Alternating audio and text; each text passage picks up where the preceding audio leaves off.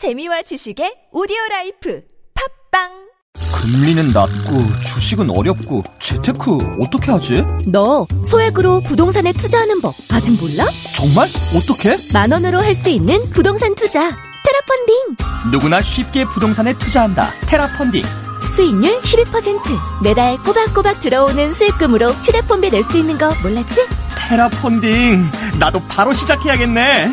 쉽고 간편한 부동산 투자 네이버에서 테라펀딩을 검색하세요 테라펀딩 어, 어, 어, 아메리카노 한 잔 줘봐. 2,500원이요. 수고가 많으십니다. 어제도 친절하게 대해주신 덕분에 기분 좋게 아침을 시작했어요. 오늘도 아메리카노 한 잔 부탁드립니다. 네, 저도 감사합니다. 2,500원입니다. 왜 나한테는 안 웃어? 지금 나 무시하는 거야? 안녕하세요. TBS 진짜 라디오의 김인석. 윤성호입니다. 따뜻한 말과 배려. 오늘 여러분은 어떻게 행동하셨나요? 모든 노동자는 누군가의 가족이고 친구이고 자녀입니다. 이 캠페인은 TBS 서울시 감정노동센터 안전보건공단이 함께합니다.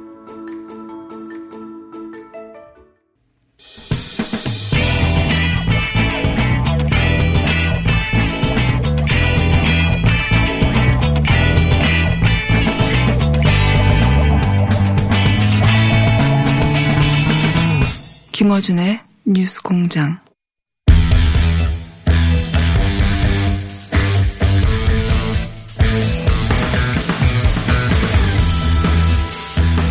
자, 2부 마지막 순서에 저희가 월성 원전의 웩스터 공론조사 문제가 있다는 이야기 나눴었는데 마무리를 제대로 못해서, 어, 울산 운동본부 이은정 상민 공동대표 발언을 전환하고, 예, 어, 3부로 넘어가겠습니다.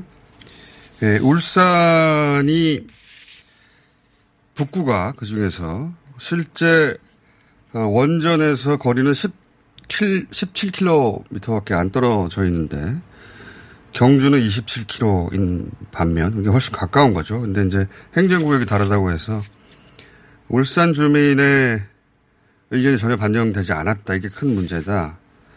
어, 울산 북구 주민 5만 명을 대상으로 주민 투표를 했더니 95%가 반대하고 있다. 그러니 이 여론도 감안되어 공론화가 이루어져야 된다. 예, 이런 의견이었습니다. 이 문제는 월요일 날 저희가 다시 한번 다뤄야 될 것 같습니다. 자, 바로 이어서 최근에 행정수도, 예, 이전에 관한 이야기가 핫합니다. 어, 세종시가 그 중심에 있을 텐데 저희가 이춘희 세종시장을 직접 모셨습니다. 안녕하십니까? 네, 안녕하세요. 반갑습니다. 예. 세종시 시장님도 하시지만 저희가 모신 이유가 2003년에 어, 행정수도 옮기려고 했을 때 예. 예. 그때 추진 기획 단장을 하셨죠. 예, 추진 단장을 했었고요. 예. 그다음에 2006년도에는 행정중심 복합도시 건설청장, 초대 청장을 네. 했었죠. 그걸 여쭤보고 싶습니다. 그러니까 그 2004년에 이제 위원 결정 때문에 예. 그 행정 수도가 무산되고 나서 행정 중심 복합 도시 예. 이렇게 이름이 바뀌어서 추진됐잖아요. 예. 그 둘 행정 수도와 행정 중심 복합 도시로 축소되긴 했는데 그 차이가 어디에 있었습니까? 행정 수도는 이제 청와대, 국회 등 모든 헌법기관들, 모든 중앙행정기관들이 아, 다 내려가는 전부 것이고 다 내려가는 것이고. 그리고 행정중심 복합도시는 전부 내려가는 것이 위원이라고 그러니까 네. 그 중에서 어, 정부 기능 중에서 약 3분의 2 정도로 옮겨가지고 어, 가고 국회나 청와대는 서울에 남고 아. 그러니까 한마디로 반토막 나서 진행되고 있는 어, 거죠. 핵심 권력 기관은 빠지고 예. 실무 부처 중심으로 그중 일부가 옮겨갔다. 그렇습니다. 예. 아, 그런 큰 차이가 있었군요. 자, 그 노무현 대통령 때 이게 추진됐고 그 이후로 민주당에서는 대선 때마다 이게 공약이 나왔어요. 문재인 그렇습니다. 대통령도 이 공약이 나왔거든요, 사실. 예, 예. 공약이 나왔는데 어, 애초에 이 참여정부 시절에 행정 수도를 추진했던 이유가 있었을 것이고 예. 그리고 그게 그- 여전히 유효한가 이 질문을 뒤따를 수 있는데 설명 좀 해주십시오. 어, 우선 이제 수도권 집중 문제 때문에 그런 것이죠. 네. 수도권 집중 문제 때문에 뭐 주택이라든지 환경이라든지 교통이라든지 여러 가지 네. 문제가 나오는 거고 그 문제를 해결하려고 여러 가지 노력들을 했는데 네. 어, 실효성을 발휘하지 못했죠. 왜냐하면은 수도권 집중의 원인이 네.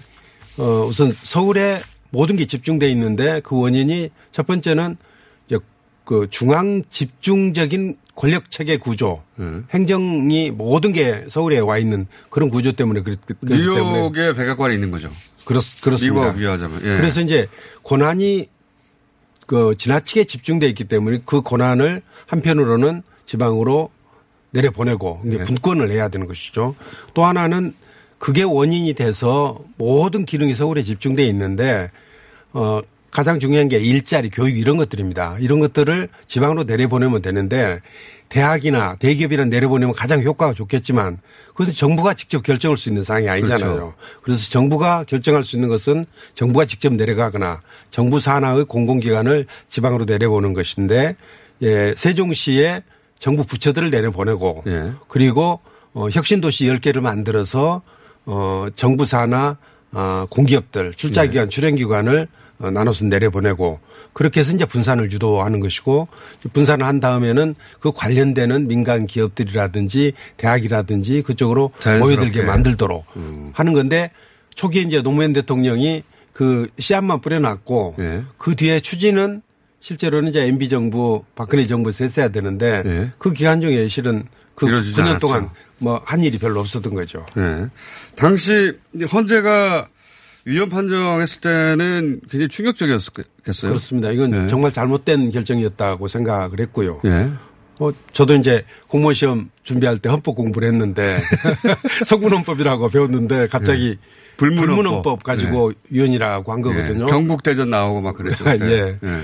그래서 저는 이제 우리나라가 모든 권력은 국민으로부터 나오고 국민이 직접 선출된 권력 그러니까 국회 대통령 에게 어 직접적인 그 권한이 주어져야 되는데 헌법재판소는 그 직접 선출된 권력은 아니거든요. 그래서 어 제한적으로 어, 권- 그 권한을 행사해야 된다고 보는데 이것은 국회의 입법 권능 자체를 어 해야 하는 그런 결정이기 때문에 뭐 하여간 마땅치 않은 결정인데 이게 헌법재판소 결정은 불복 절차가 없습니다. 음, 최종적이죠. 예, 최종적인 결정이기 때문에 불복 절차가 없기 때문에 어쩔 수 없이 따라야 음. 되는 것이고 왜냐하면 당시 특별법을 제정을 여야 합의로 했잖아요. 그죠? 합의를 한 거죠. 예. 그래서 당시 야당도 어, 동의해서 만들어진 그렇습니다. 특별법이었는데 그걸 이제 위헌 판정을 하는, 하는 바람에 다 무산된 예, 거죠. 예. 당시에. 그래서 이제 뭐 그럼에도 불구하고 역시 국가 균형 발전의 필요성이 있기 때문에 그 후속 대책으로 행정 중심 복합 도시를 건설하기로 할 수 있는 또다시. 여야 합의를 한 거죠. 할 수 있는 만큼 예. 행정 부처 일부만 내려가는 것으로. 그렇습니다. 예. 그런데 당시에는 찬반이 4대 6 정도로 반대가 높았어요. 2003년도, 2004년도 그때는 찬성보다는 반대가 더 많았는데 예. 최근에는 여론조사를 해보면은 뒤집어졌어요. 대체로 예. 찬성이 더 많습니다. 예. 왜 찬성이 많을까 생각해 보면은 크게 두 가지 이유라고 보는데요. 첫 번째는 세종시라는 게 이미 건설이 되고 있습니다. 반 이상 건설이 돼 가지고 네. 이제 실체가 있는 거란 말이죠. 네. 그래서 국민들도 이것은 이제 할지 말지를 얘기할 것이 아니라 이 도시를 어떻게 활용할 것인지에 대해서 고민을 어, 하게 된 것 같고요. 또 하나는 처음에 이제 반대 여론이 일었던 것이 네. 행정수도를 건설하면은 서울이 공동화된다. 네. 수도권이 공동화된다 하는 그런 이유를 들었었거든요. 수도권 공동화- 집값이 폭락, 폭락하고. 네, 공동화는 근데 정말 지금 와서 보니까. 네. 그건 사실이 아니잖아요. 네. 그 사실이 아니고 그런 걱정할 필요 없다. 오히려 지금 집값 오르고 수도권 집중 그 현상은 더 심화되고 있거든요. 그래서 그, 그 필요성은 더 커진 것이죠. 그래서 국민들도 이제 생각을 조금씩 바꿔가는 것 같다는 느낌입니다. 부동산 문제도 직접적이지는 않지만 간접적으로는 영향을 주겠죠. 이게 수도권 집중에 따른 여러 가지 문제 중에 하나가 집값 문제죠. 부동산 네. 문제죠. 이게 지금은 현재 굉장히 이제 들끓고 있는 부동산 문제가 여러 가지 대책들 세우면은 지금은 잡을 수 있을 겁니다. 그렇지만 이게 근본적으로 수도권 집중 문제를 해소하지 않으면은 네. 또다시 3년 후에 10년 후에 또다시 계속해서 나올 수밖에 없는 문제라는 거죠. 그래서 근본적으로 이것은 어, 수도권에 집중돼서 나타나는 문제니까 수도권 집중 현상을 해소하고 국가 균형 발전을 이루지 않으면은 이 문제는 언제든지 또다, 또다시 나타날 수 있는 그런 문제이기 때문에 이번 기회에 에, 근본적인 해결책을 찾아보자 하는 것이죠. 그러니까 이제 행정 수도 이전을 한다고 해서 부동산이 갑자기 떨어지지는 않겠지만 근본적으로는 수도권 과밀화를 해결해 나가는 그렇습니다. 방향으로 원인 치료를 해야지 대증 치료만 가지고는 어 풀어 나갈 수가 없다고 보는 것이죠. 근데 실제 이제 이전을 하려면 어, 몇 가지 방안이 있습니다. 이게 이제 위원 결정이 났기 때문에 예.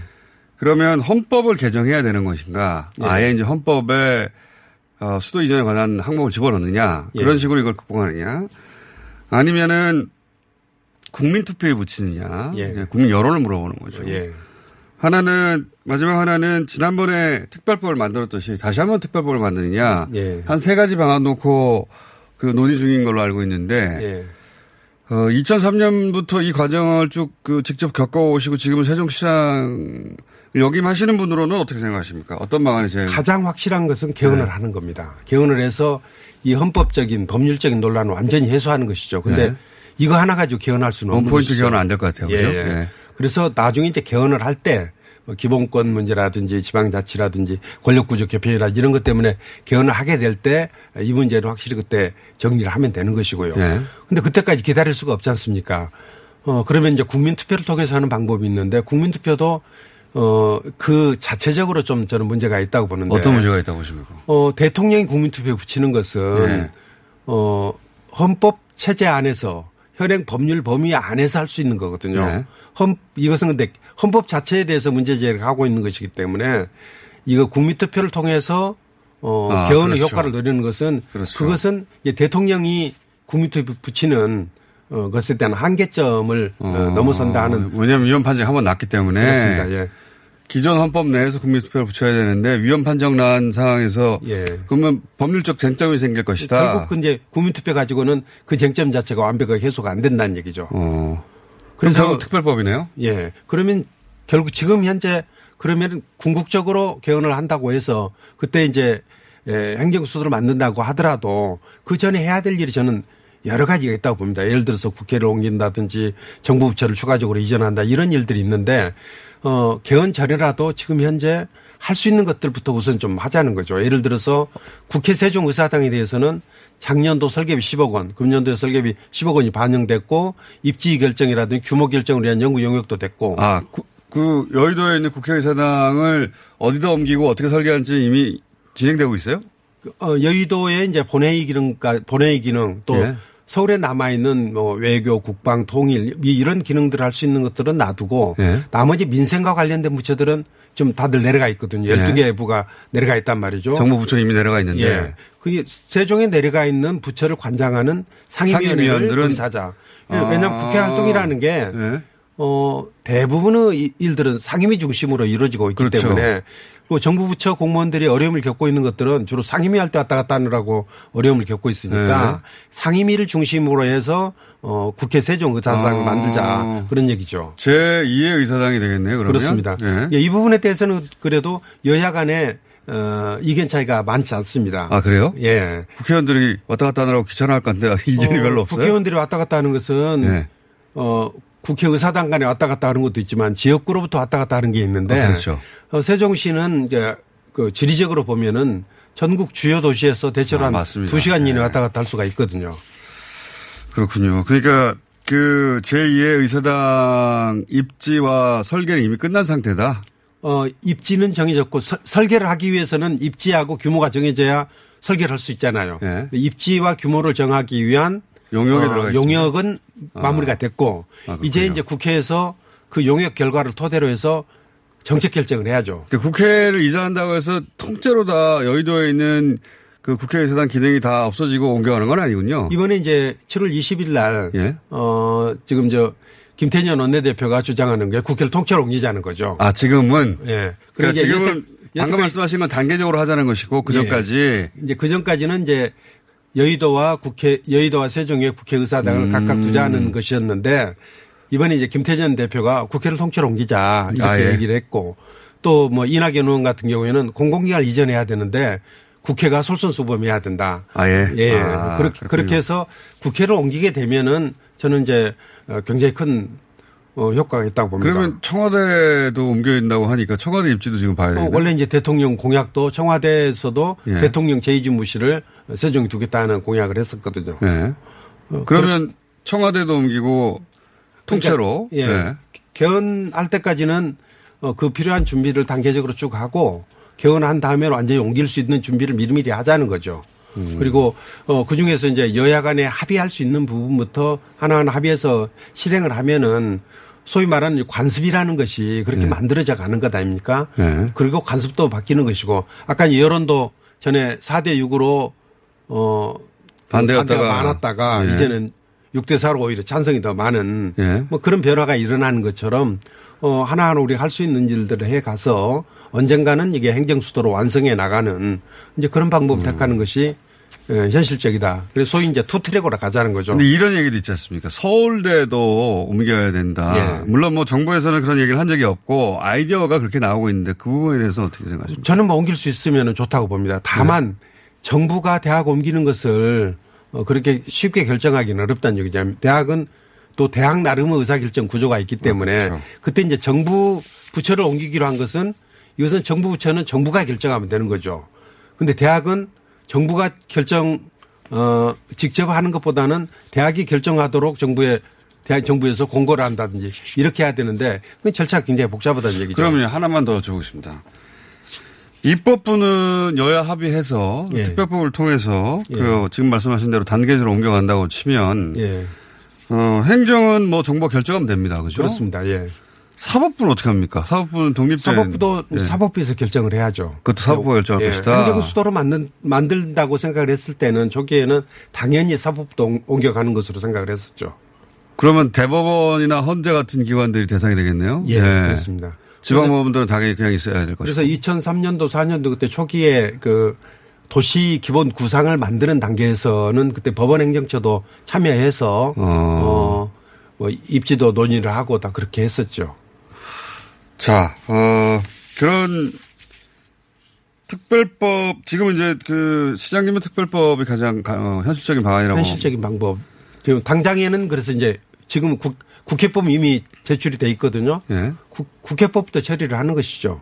국회법 음. 처리를 하면은 또 거기에 대해서도 이제 위헌 논란이 있을 수가 있을 겁니다. 근데 저는 헌법재판소에 다시 국회법 가지고 뭐 위헌 뭐 쟁송을 한다든지 그러면은 어, 그것 가지고 나는 위헌 결정을 내리지는 않으리라 생각을 합니다. 음. 그러면 철저히 이제 그 국회 입장이 아니라 세종시장의 입장에서 현 대통령 임기는 이제 채 2년이 안 남았는데. 예. 어, 어떤 타임 스케줄로 이게 진행돼야 된다고 보십니까? 특별법이 제정된다면 언제까지 제정돼야 되는 겁니까? 어, 이번, 이번 국회 때 해야죠. 아, 예. 이번 정기국회 때. 어. 이번 정기국회 때 해서, 어, 그거는 국회의 결정이니까요. 그렇죠. 얼마든지 할수 근데 있다고. 시장님의 입장에서 언제 빠른 빠를수록 좋다. 빠르면 빠를수록 좋은 거죠. 결정한다 하더라도 실행에 워낙에 많은 시간이 걸리기 때문에 그리고 이미 2002년 9월 30일 날에 노무현 대통령 후보가 공약을 한 때부터 시작하면 18년이 지났습니다. 그, 그 중, 그동안에 우리 국민들은 이 부분에 대해서 이제 대체로는 다 아시고 나름대로 판단은 다 하셨을 거라고 생각하기 때문에 더 시간 끌 이유는 없다고 생각합니다. 오늘 여기까지 모시고요. 이 얘기는 앞으로 계속 나올 것 같으니까. 근데 이제 단장도 하셨고 실제 어, 세종시장에 출마해서 당선까지 되셨으니까 예. 가장 잘 아시는 분이니까 저희가 자주 모셔야 될 것 같아요. 자, 예, 또 불러주십시오. 예, 오늘 여기까지 하겠습니다. 이춘희 세종시장이었습니다. 감사합니다. 예, 감사합니다.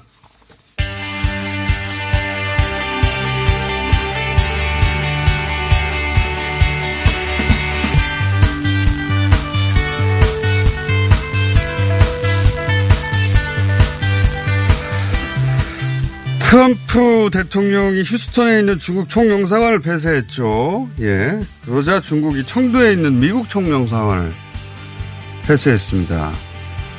어, 외교시설이 더 추가로 폐쇄될까요? 이 사안에 관해 입- 미국의 입장 보도는 많았습니다만 중국은 이 사안을 어떻게 바라보고 있는지 박종철 교수님 전화 연결됐습니다. 안녕하십니까? 예, 안녕하세요. 예. 자, 어, 외교 전문가들이 정말 전쟁 아니면 있을 수 없는 일이 벌어졌다고 하는데 중국에서는 이 사안을 어떻게 바라봅니까?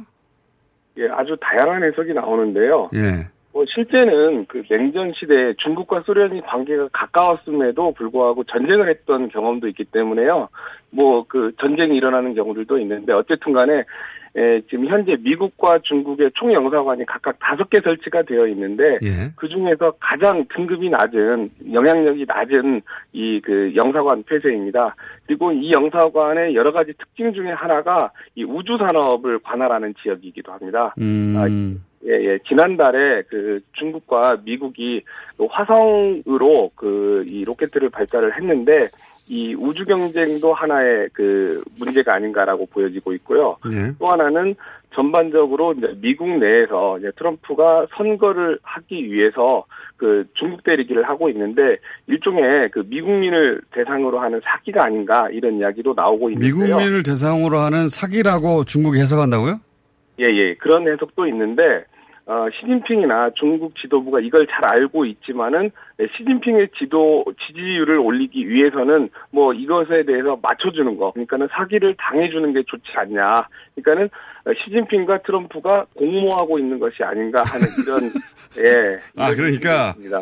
예, 예. 시, 트럼프가 시진핑을 때리는 것은 시진핑이 중국 내에서 어 자기 입지를 올리는데 활용 가능한 일이고 트럼프 대통령도 어 반중 정서를 이용해서 자기 입지를 세울 수 있으니 서로 적재적 공생관계다 이렇게 해석하는 겁니까? 예, 그런 해석도 있고요. 어. 실제로 지금 중국 내부에서 어, 권력 내부에서 이상기류가 있는 것도 사실입니다. 어떤 이상기류가 권력- 있습니까? 어, 예를 들어서 뭐 중국 그 정치국 회의가 예. 아, 뭐 이렇게 한 달에 두 번 정도 열리는데 정기적으로 열리지 않는 것에 대해서 보면은요, 어, 이 고위층 내부에 아, 뭐 특히나 이제 대미 관계라든가 경제 문제에 대해서 합의가 잘 이루어지지 않는 것이 아닌가. 또 하나는 다음 선거에서 바이든이냐 트럼프냐에 대해서도 어, 서로 간의 견해가 갈, 갈리는 것이 아닌가 아, 이런 의견들이 나오고 있습니다. 그 지금 말씀대로면 미- 중국은 오히려 트럼프가 재선되길 원하겠습니다. 그러니까 이제 누, 누가 더 중국 고- 포위망을 갖다가 촘촘하게 만드느냐인데 최근에 이제 미국 언론에서도 뭐 바이든이 치매다 아니다 또 어, 트럼프가 미치광이다 아니다 뭐 이런 논쟁이 있는데 에, 미치광이 트럼프가 조금 더 낫지 않는가 바이든은 도저히 찍을 수가 없다 왜냐하면 동맹을 강조한다거나 또 민주주의나 인권적인 규범과 가치를 강조하는 경우에는요 중국이 어느 쪽이 더 피곤하냐 오히려 가치나 원칙 없이 뭐 트럼프는 뭐 오늘의 트럼프가 내일의 트럼프는 아니다처럼 계속 이게 변합니다. 이게 중국에 오히려 좋다. 음. 포위망을 만들더라도 어 뭐 이렇게, 이게 구멍이 숭숭 뚫린 포위망을 만들어주기 때문에 오히려 어, 미국의 국력을 급속하게 약화시키면서 중국이 이 힘을 기를 수 있는 시간을 벌어주고 있는 것이 바로 트럼프가 아닌가. 둘 다 중국으로서는 나쁜 선택이지만은 트럼프가 그래도 덜 나쁜 선택이다. 이런 논쟁도 진행이 되고 있습니다. 그러면 중국 입장에서는 트럼프 재임 기간 동안 예, 예. 뭐 그 무역 분쟁이라든가 예, 예. 어 그런 갈등으로 인해서 큰 피해를 입었다고 대외적으로는 얘기하는데 실제로는 그렇게 큰 피해를 입었다고 내부적으로 평가하지 않는 겁니까? 예, 그런 거죠. 이제 트럼프가 잘 보시면은요, 예고를 합니다. 갑작스럽게 이렇게 그 무슨 제재 조치를 하는 게 아니라 뭐 러시아 제재와 같이 실질적으로 러시아 경제에 타격을 주는 제재가 아니라 뭐 홍콩 보안법 문제도 어 사실은 그 홍콩 시민들에게 오히려 불리한 조치를 취하면서 홍콩과 국제 연대를 끊는 방식으로 해가지고 교묘하게 그 중국에 대한 가- 내정 간섭을 덜하는 듯한 분위기도 만든다든가. 아, 예를 들어서 무역 분쟁 같은 경우에도 약속을 하겠다라는 건데 앞으로 지키겠다라는 건데 그것이 즉시 발효되거나 그런 식으로 조치를 하지 않고 있습니다. 또 한미 동맹, 한일 동맹 같은 경우에도요. 뭐 동맹의 분담금이라든가 우리가 뭐 이렇게 군사 동맹이지만은 경제가 꼭 동맹인가 이런 질문을 하면서 오히려 주변국 환경이 나쁜 것 같으면서도 꼭 나쁜 상황은 아니다. 오히려 그러나 오바마 3기 가 된다면은 오히려 촘촘하면서 또 민주주의나 인권의 가치를 갖다가 강조한다면은 아. 오히려 촘촘한 동맹이 돼가지고 이 중국 포위망이 형성이 되는데 음. 오히려 현재 상황이 나쁘지 않다 이런 해석들이 많이 나오고 있습니다. 그렇군요. 그러니까 중국 그 트럼프 중국 대리가 굉장히 요란한데 근데 중국은 그래서 요란하게 중국도 대응하는데 실제로는 이게 뭐 실질적으로 큰 피해는 없고 어, 예. 오히려 민주당 정부가 들어서는 것보다는 이게 낫다. 예. 그러니까 이제 지구촌에서 이제 그 두 명의 이제 그 세력이 이제 생겼는데 이제 그, 그 큰 형님과 이제 자기가 이제 작은 형님이 되려고 하는데 미국은 현재 인정을 하지 않는데요. 이제 제가 인터넷 댓글을 보니까는 재밌는 표현들이 뭐냐면은 뭐 아직은 뭐 껌뱉기 수준이라든가 침뱉기 수준이고 뭐 주먹질을 한다고 치더라도 아, 아주 그 치명적인 곳을 피해가면서 얼굴 같은 데를 피해가면서 살살 주먹질하는 정도지 뭐 서로에게 뭐 심각한 타격을 주는 상태로 아직 진입을 하지 않았다. 아직 시간이 있다. 이런 식으로 보고 있는데요. 트럼프가 이러한 미국의 이 쇠퇴를 가속화시키는데 도움을 줄 가능성이 높다라고 보고 있는 것 같습니다. 알겠습니다. 일종의 약속하지 않은 약속 대련처럼 이루어지는 것이고 서로 목소리를 높이는데 예. 일종의 이제 전략적인 묵계다. 이두 사람 사이에. 음. 전략적인 소란이군요, 이게. 예, 예, 예. 전략적인 소란이고 현재 이러한 문제, 그 애국주의가 강조되고 있는데 애국주의 강조를 지금 선전선동부에서 지금 주도를 하고 있습니다. 어허. 저도 한 2년 전에 그 직접 그 황쿤밍 선전 선동 부장이 연설하는 것을 직접 같이 이제 어, 회의에서 들은 적이 있는데요. 굉장히 이분이 아주 총명한데요. 이게 보면은 이게 계산된 계산된 그 미국 대륙이고 계산된 애국주의 고조지 이게 통제 범위를 넘어서진 않는다. 또 하나는 현재 코로나이기 때문에 뭐 대중 집회를 한다거나 사람들이 밖에 나와 가지고 반미 시위를 하는 것이 아니기 때문에 통제 가능하다. 이런 생각을 하고 있, 있다고 합니다. 자, 오늘 여기까지 들어보겠습니다. 그러니까, 어, 오바마가, 어, 북한 상대로 전략적 인내를 한 건데, 지금 미중 간에는 전략적 소란을, 예, 서로 일으키고 있는 와중이지, 실질적인 큰 피해는 없다고 생각한다. 오늘 여기까지 듣겠습니다. 감사합니다. 예, 감사합니다. 박정철 교수였습니다. 시더 시더 아빠 발톱 너무 두껍고 색깔도 이상해 이 녀석. 그럴까봐 내가 캐라셀 네일 준비했지. 갈라지고 두꺼워진 발톱 무좀이 싹 사라진다고. 미국 판매량 1위 600명 임상 실험을 거친 전 세계 48개국 손발톱 케어 압도적 지배자 캐라셀 네일 2주 후 달라진 손발톱을 경험할 수 있습니다. 네이버에서 캐라셀 네일을 검색하세요. 안녕하세요. 저는 보육원 퇴소 4년차 신선입니다. 최근 살인범을 소재로 한 영화를 본 적이 있습니다. 영화에서는 범죄의 원인에 대해 단 한마디의 대사가 나옵니다. 아버지로부터 가정폭력을 당해 보육원에서 자랐다고 하더라고요. 미디어에서는 보육원 출신이면 나쁜 길로 빠지거나 억척스럽게 힘든 걸 다 이겨내거나 둘 중 하나로 그려집니다. 이렇게 단편적으로 만들어진 보육원 출신에 대한 편견을 바꾸고자 당사자인 제가 직접 보육원의 이야기를 들려드립니다. 아름다운 재단 18 어른 캠페인 안녕하세요. 치과의사 고광욱입니다.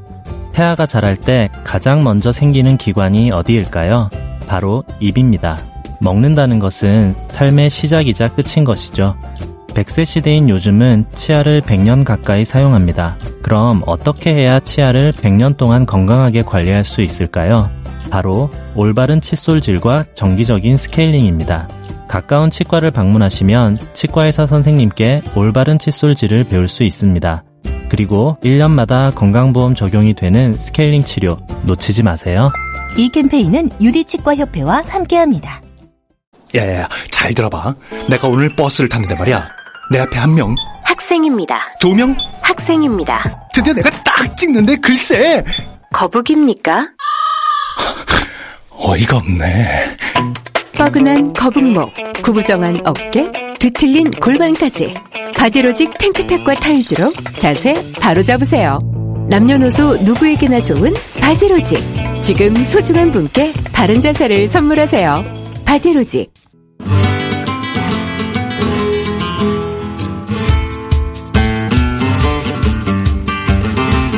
자, 고품격을 드물게 도달하는 금요 음악회 시간입니다. 시그널은 까칠한 네. 미식가. 예, 황교익 황교익. 선생님의 시그널을 그냥 쓰고 있습니다. 싼 맛에 저희가 또 만들면 돈 드니까 시그널을.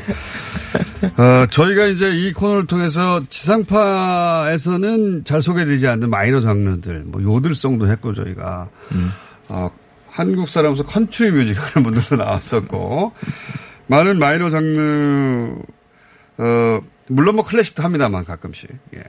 마이너 장르 소개해 왔는데 그러다 보니까 이제 저희가 인터넷을 찾게 돼요. 인터넷에서 어, 주류 음악 시장에 진출하지 못했지만 나름 독특한 컬러를 가지고 계신 분들. 그러니까 저희 작가들이 항상 찾거든요. 예.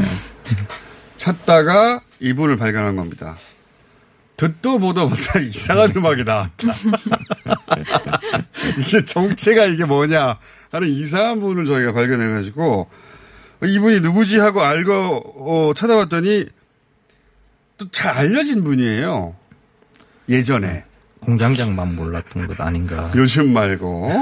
자, 어, 예명 림킴으로 어, 활동을 새로 시작하신 김예림 씨 나오셨습니다. 안녕하십니까? 안녕하세요. 예. 반갑습니다. 림킴입니다. 아, 리- 아예 림킴으로 이제 예. 그래서 김예림 씨, 저희 작가들 김예림 씨 유명했다고 죄송해요. 그래서 얘기를 들어봤더니 슈퍼스타 K3에 top 3까지 진출하신 분입니다. 기억들 하십니까? 황 교수님 아십니까? 몰라요.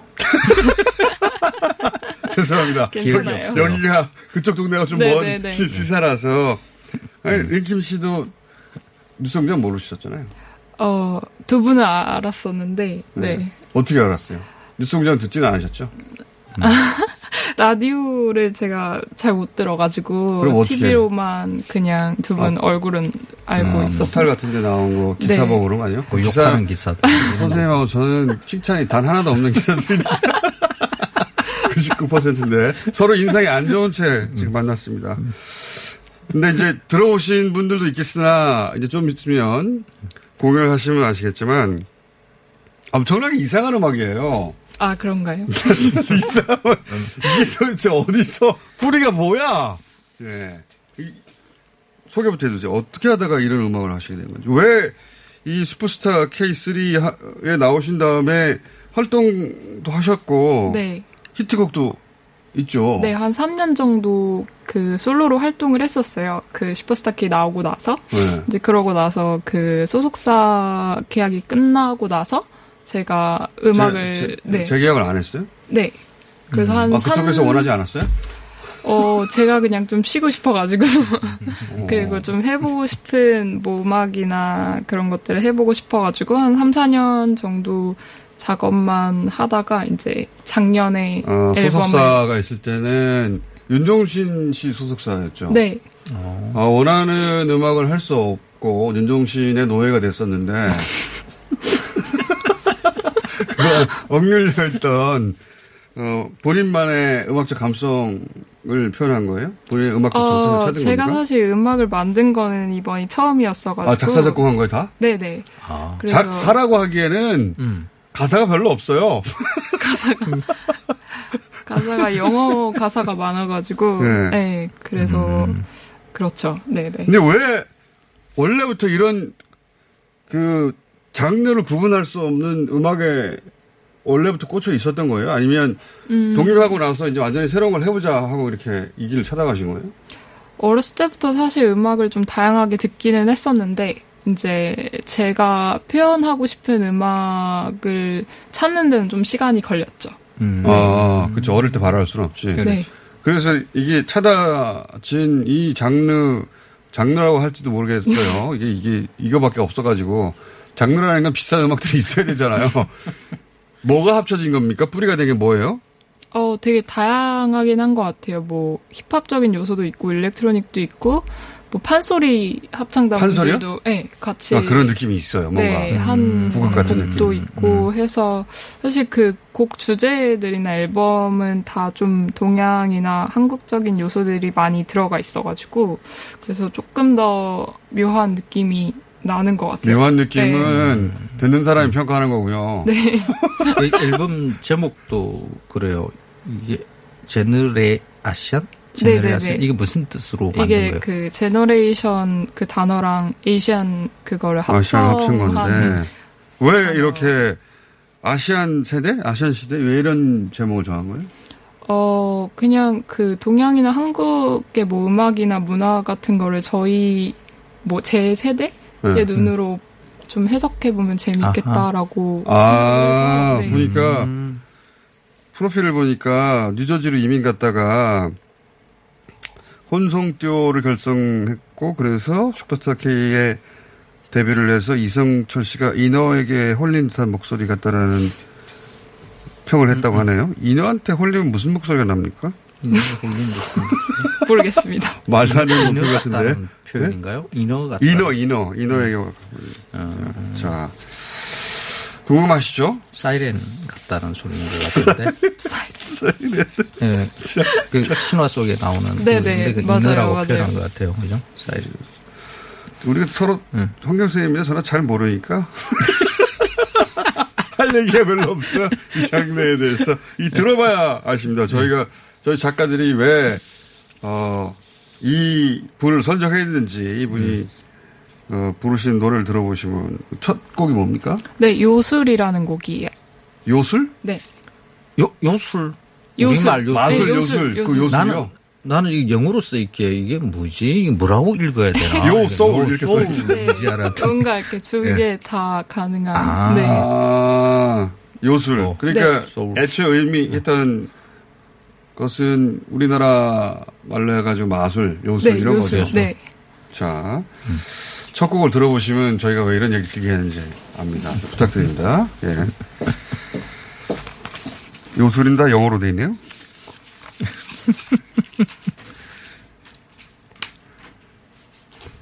이렇게 어색한 적은 처음입니다, 저희가. 잘 알지도 못하고.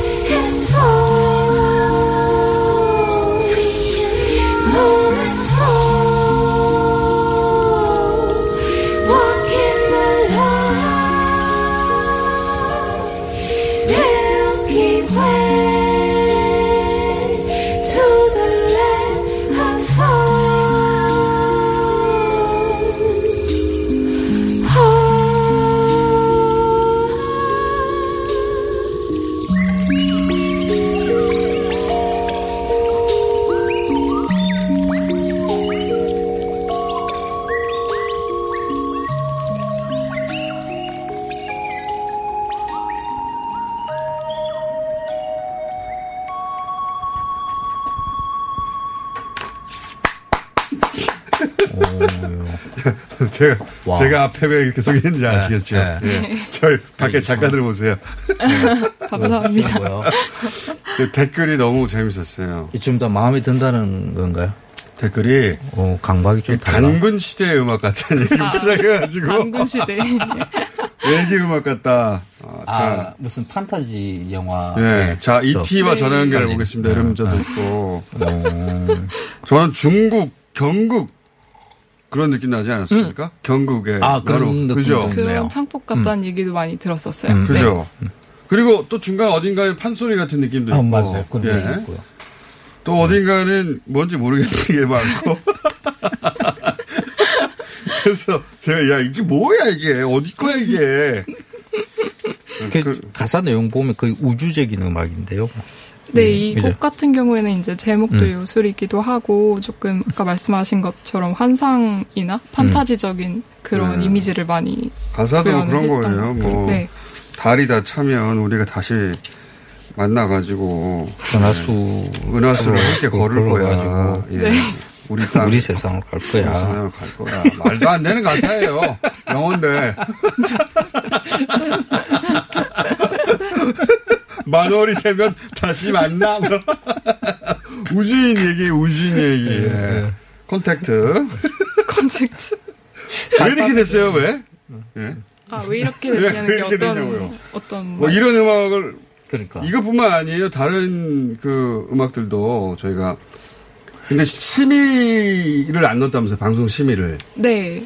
그래서 방송 내보내면 안 되는 불가 불가인지 아닌지 알 수가 없어. 하여튼 그런 내용 그런 가사들이 있는 음악도 있거든요. 음. 굉장히 이상적입니다. 독설도 많고. 왜 이런 음악을 왜 이렇게 됐어요 본인이? 표현하는 게뭐 망가졌다라는 이런 느낌으로 지금 주류 표현을 음악 해요. 시장에서 잘 나갔잖아요. 아 그렇죠. 이게 상업성이 없는 음악. 어, 음. 사실 근데 또 들으시는 분들은 들으시기도 하고 어, 어, 뭔가 저도 근데 사실 음악으로 음악을 처음 만들어 봐가지고 그래서 저의 아이덴티티를 이제 처음 어떻게 보면 만들 처음으로 찾은 거예요? 네. 이게 아. 맞아요? 막 하면 막 사실 제가 만든 거니까 뭐 맞고 안 맞고가 없는 거죠. 혹시 어릴 때 뭐 이렇게 어릴 때 우지를 마- 만났다니까. 만화, 요- 뭐 요술공주 뭐 이런 데 심취했던 그런 건 아니고요. 아니, 뭐 네. 사후 세계를 경험했다니까. 뭐가 충격적인 일이 있었어요? 아, 윤정수 씨가 사실 근데 이게 뭔가 음악이. 예. 좀 이렇게 다양하게 들을 기회가 많이 없어 없죠, 이런. 없잖아요. 예. 근데 그래서 아마 더 그렇게 느낄 수도 있을 것 같은데. 예. 근데 오늘 그 김규리 씨까지 쭉 가시나요? 함께 그렇게 듣고 오셨어요? 아 아니구나. 아, 굉장히 또 출연에 대해서 까다워 까다로우시더라고요. 예. 제가요. 예, 아티스트다 보니까. 예. 네, 라디오 오늘 처음 출연해요. 아 그래요? 이 앨범 나오고서. 어. 네, 아무도 안 나- 불러줬죠. 나온 지 꽤됐던데. 아예 예, 나올 생각을 안 했어가지고. 섭외가 안 왔어요? 섭외가 왔는데 안 나왔어요. 라디오 같은 경우에는 아마 그 방송 부적격이 많아가지고 아. 더 그랬었는데. 예. 어, 그렇구나. 우리 그런 걸 안 따져가지고 섭외했는데, 섭외를 했는데, 섭외를 처음 해서 나온 곳이 시사방송이에요? 지금 이 가사들은 멀쩡한데요. 괜찮은데요. 아, 기사들 멍청, 멀쩡한 걸 골랐어요. 안 멀쩡한 가사 있는 노래도 있는데, 근데 개인적으로는 그 유튜브 노래가 더. 좋았어요, 저는. 네, 사실 그 노래를 좀 하고 싶었는데 네. 이게- 아쉽더라고요. 예. 이게 그러면 저희 방송이 없어지는 수가 있습니다, 저희가. 본인은 생방송이니까 하고 가면 되지만, 그쵸. 저희가 문을 닫아요. 그 인터넷 찾아보시면 됩니다. 그 자. 제 주제는 물어보지도 않아요. 그런데 그건 김규리 씨하고 함께. 씨 거에서 하시면 될 것 같고, 두 번째 곡이 있거든요. 이것도 영어로 MONG, 몽인데, 이 꿈몽 그 몽입니까? 네, 맞아요. 어, 이제 아시네요. 다 그런 이제. 해석이 되시는 것 같은데. 네. 예. 난 이게 뭐지? 이러면서 난 영어에서 가더라고. 이게 다 처음 한글이에요, 보는 한글. 다른데 뭐 요, 멋지게 요 소울이라고 했지만 요설이고, 예, 네, 몽은 그래. 그냥 꿈이다. 예. 난요 소울인 줄 알았지. 이거 말고도 다른 곡들도 있어요. 네네. 다른 곡들도 그 EP여서, 네. 다섯 곡. 아, 이거는, 이 음악은 그냥 깔고 얘기해도 돼요. 그러셔도 아, 됩니다. 나오는 거예요? 지금 깔려 있는 게 문자 아마도 김혜림 씨 팬이 보낸 것 같은데 두 영감쟁이 너무하네. 아, 뭐라고? 아, 두 영감쟁이 너무하네. 제가 받아본 문자 중에 가장 모욕적입니다. 두 영감쟁이 너무하네. 저, 저두 사람이 김혜림 씨가 올라가지고 예, 제대로 오시지 못해서. 죄송합니다. 괜찮습니다. 그 팬들 팬층이 있는데 그 팬들이 김혜림 씨를 적절히 대화하지 않는다고 두 영감쟁이 너무하느라고 문자를 막 보내고 있어요. 아이고. 뭔가 뭐랄까요 주술 네네. 북유럽 주술 뭐 그런 느낌 아닙니까? 또 그런 마- 것도 있는 거죠. 마녀. 그러니까요. 이거는 그- 사실 호접지몽에서. 아 호접지몽의 네. 내용이에요? 네. 알겠어요, 알겠는데 의도는 의도는 알겠는데 자, 두 영감쟁이 너무 하는 음악 좀 만들어 주세요.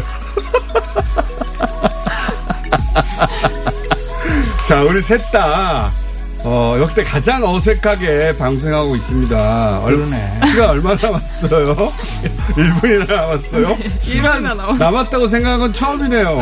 저희가 네, 짧은 시간이. 몇 곡입니까? 아, 앨범? 총그 다섯 곡이.